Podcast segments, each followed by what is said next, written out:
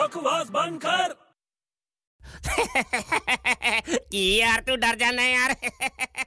ਓਏ ਤੂੰ ਪਾਗਲ ਹੋ ਗਿਆ ਹੈ? ਕਿਉਂ ਕੀ ਹੋਇਆ ਓਏ ਤੂੰ ਹੱਸੀ ਜਾਣਾ ਇੰਨੀ ਡਰਾਵਣੀ ਫਿਲਮ ਸੀ ਮੈਨੂੰ ਤਾਂ ਬਹੁਤ ਡਰ ਲੱਗ ਰਿਹਾ ਯਾਰ ਕੀ ਯਾਰ ਵੱਡੇ ਤੂੰ ਤਾਂ ਬਹੁਤ ਚੇਤੀ ਡਰ ਜਾਣਾ ਯਾਰ ਓ ਯਾਰ ਡਰਾਕੁਲਾ ਵਾਲੀ ਫਿਲਮ ਵੇਖ ਕੇ ਮੈਨੂੰ ਬਹੁਤ ਡਰ ਲੱਗਦਾ ਯਾਰ ਓਏ ਯਾਰ ਡਰੈਕੁਲਾ ਇਹ ਤਾਂ ਟੀਵੀ ਤੇ ਹੈ ਯਾਰ ਮੈਂ ਤਾਂ ਅਸਲੀ ਦੇਖਿਆ ਡਰੈਕੁਲਾ ਤੂੰ ਅਸਲੀ ਚ ਡਰਾਕੁਲਾ ਵੇਖਿਆ ਓਏ ਹੀਰੋਇਨਾ ਹੈ ਨਾ ਹੀਰੋਇਨਾ ਆਪਣੀਆਂ ਇੰਡੀਅਨ ਉਹ ਹੀਰੋਇਨਾਂ ਇੰਡੀਅਨ ਹੀਰੋ ਹੀਰੋਇਨ ਨੂੰ ਮੈਂ ਦੇਖਿਆ ਆਪਣੇ ਸਾਹਮਣੇ ਡਰੈਕੁਲਾ ਕੀ? ਹਾਂ ਓ ਕੀ ਕਮਲੇ ਵਾਲੀਆਂ ਗੱਲਾਂ ਕਰ ਰਿਹਾ ਤੇਰੇ ਨਾਲ ਦਿਮਾਗ ਖਰਾਬ ਹੋ ਗਿਆ ਹਾਰਰ ਫਿਲਮ ਦੇਖ ਕੇ ਓਏ ਮਜ਼ਾਕ ਨਹੀਂ ਕਰ ਰਿਹਾ ਆਪਣੀ ਫਿਲਮ ਡੱਟੀ ਜਾਓ ਜੀ ਹੀਰੋਇਨਾ ਜਿਹੜੀ ਡਰੈਕੁਲਾ ਹੈ ਓ ਤੂੰ ਪਾਗਲ ਹੋ ਗਿਆ ਓਏ ਉਹ ਮੈਂ ਸੀਰੀਅਸਲੀ ਬੋਲ ਰਿਹਾ ਓ ਮੈਨੂੰ ਕਹਿਤਾ ਬਸ ਬਹੁਤ ਹੈ ਰਾਹ ਚ ਨਾ ਕਹੀਂ ਕਿਸੇ ਨੂੰ ਲੋਕ ਪੱਥਰ ਮਾਰਨਗੇ ਉਹ ਪੱਥਰ ਨਾਲ ਕੀ ਮਾਰਨਗੇ ਮੈਂ ਤੈਨੂੰ ਦੱਸ ਰਿਹਾ ਹੈ ਤਾਂ ਹੈ ਯਾਰ ਓਏ ਤੂੰ ਪਾਗਲ ਹੋ ਗਿਆ ਤੈਨੂੰ ਡਰਾਕੁਲਾ ਦਾ ਮਤਲਬ ਵੀ ਪਤਾ ਹੈ ਕੀ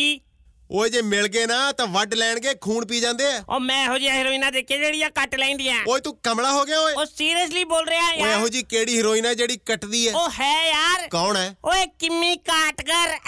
ਓਏ ਬਕਵਾਸ ਬੰਦ ਕਰ